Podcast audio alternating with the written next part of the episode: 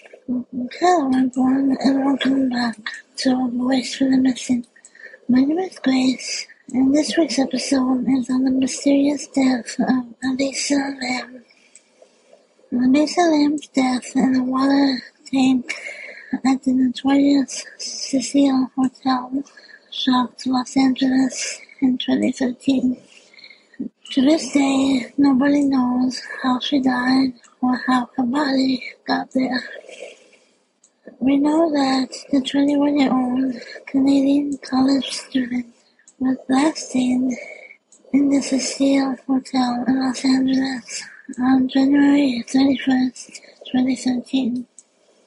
But the infamously chilling hotel surveillance video that captured the bizarre final moments before her disappearance have noticed have only elicited more questions than answers.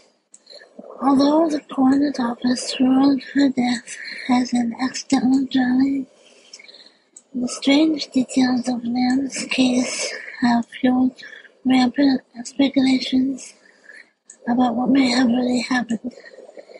Internet servers have come up with a myriad of theories about the tragedy, including everything from murder conspiracies, to evil spirits.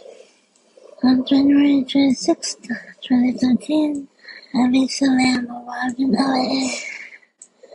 She had just come by an Amtrak train from San Diego and was headed to San Santa Cruz as part of her solo trip around the West Coast.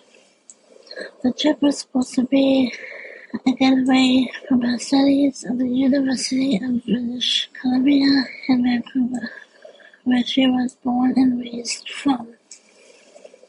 Her family had been wary of her traveling alone, but the young student was determined to go at it alone.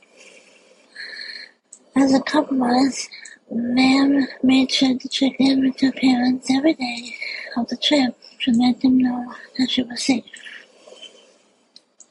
That's why it struck parents as unusual when they didn't hear from their daughter on January 31st, the day she was scheduled to check out of her LA hotel. The Lams eventually contacted the Los Angeles the Los Angeles Police Department. The search of the premises turned up nothing, however. Police soon released surveillance footage taken from the cameras of the Cecil Hotel on their website. This is where things took a turn into the truly bizarre. The hotel video showing Elisa Lam in one of its elevators on the date of its disappearance, acting rather strangely. In the pixelated can be seen stepping into the elevator and pressing every floor's buttons. She steps in and out of the elevator, poking her head out side sideways toward the hotel's hallways in between. She peeks out of the elevator another few times before stepping out of the elevator entirely. The last minutes of the video show Lam standing by the left side of the door, moving her hand, moving her hands in random gestures. Nobody else was captured on video except Lam. Public reactions to the inexplicable video reached all the way to Canada and China, where Lam's family is originally from. The four-minute video of Lam's strange elevator episode has amassed tens of millions of views. On February 19th, two weeks after the video was published by authorities, maintenance worker San Santiago Lopez found Elisa Lam's dead body floating in one of the hotel water tanks. Lopez made the discovery after responding to complaints from hotel patrons about low water pressure and a weird taste coming from the tap water. According to a statement by the chief of the Los Angeles Fire Department, the tank in which Lam's body was found had to be drained completely and then cut open from the side to remove a five, five foot four frame. Nobody knows how Lam's floating corpse ended up in the hotel's water tank or who else might have been involved.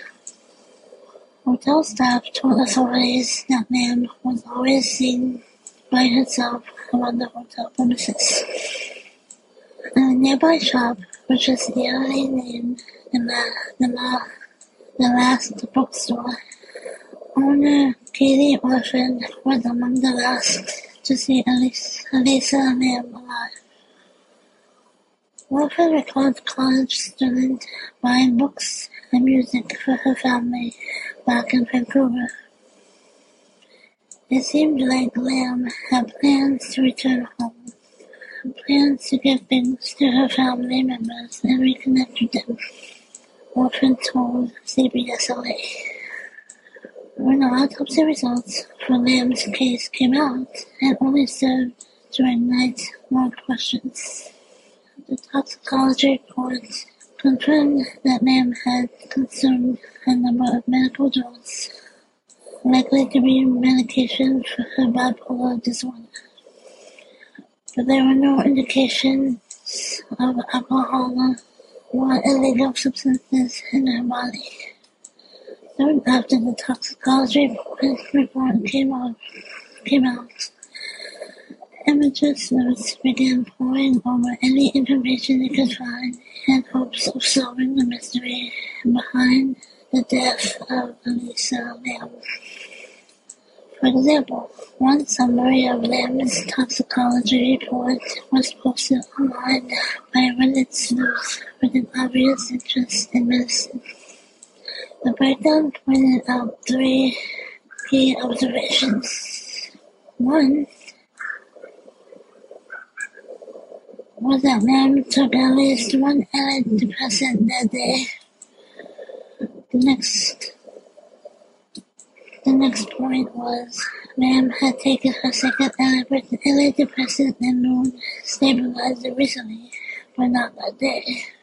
And the third point being was that Lam had not taken her antipsychotic recently. Um, these conclusions suggested that Lam, who had been diagnosed with bipolar disorder and depression, may have not been taking her medications properly.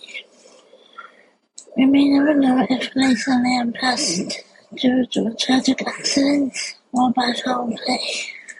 But whatever the reason, I hope that Miss Lam and her family are at peace now. I know that nothing, I know that nothing can truly heal the pain for family and friends left behind, but I hope that the fact that the loved one is no longer suffering brings them some kind of comfort. If anyone has any information regarding the death of Elisa Lam, please contact the Los Angeles Police Department at 877 275-5273. Until next week, God bless and be kind to one another. Thank you for watching and thank you for listening. listening. If you have any suggestions, you may submit them at the voice for the missing.com. I mean, the voice for the missing.net. I'm sorry. And uh, there is a tab that has case submissions under there where you may post your suggestions and someone will be in touch with you shortly. Um, until next week, God bless, take care, and please be kind to one another. Thank you. Mm.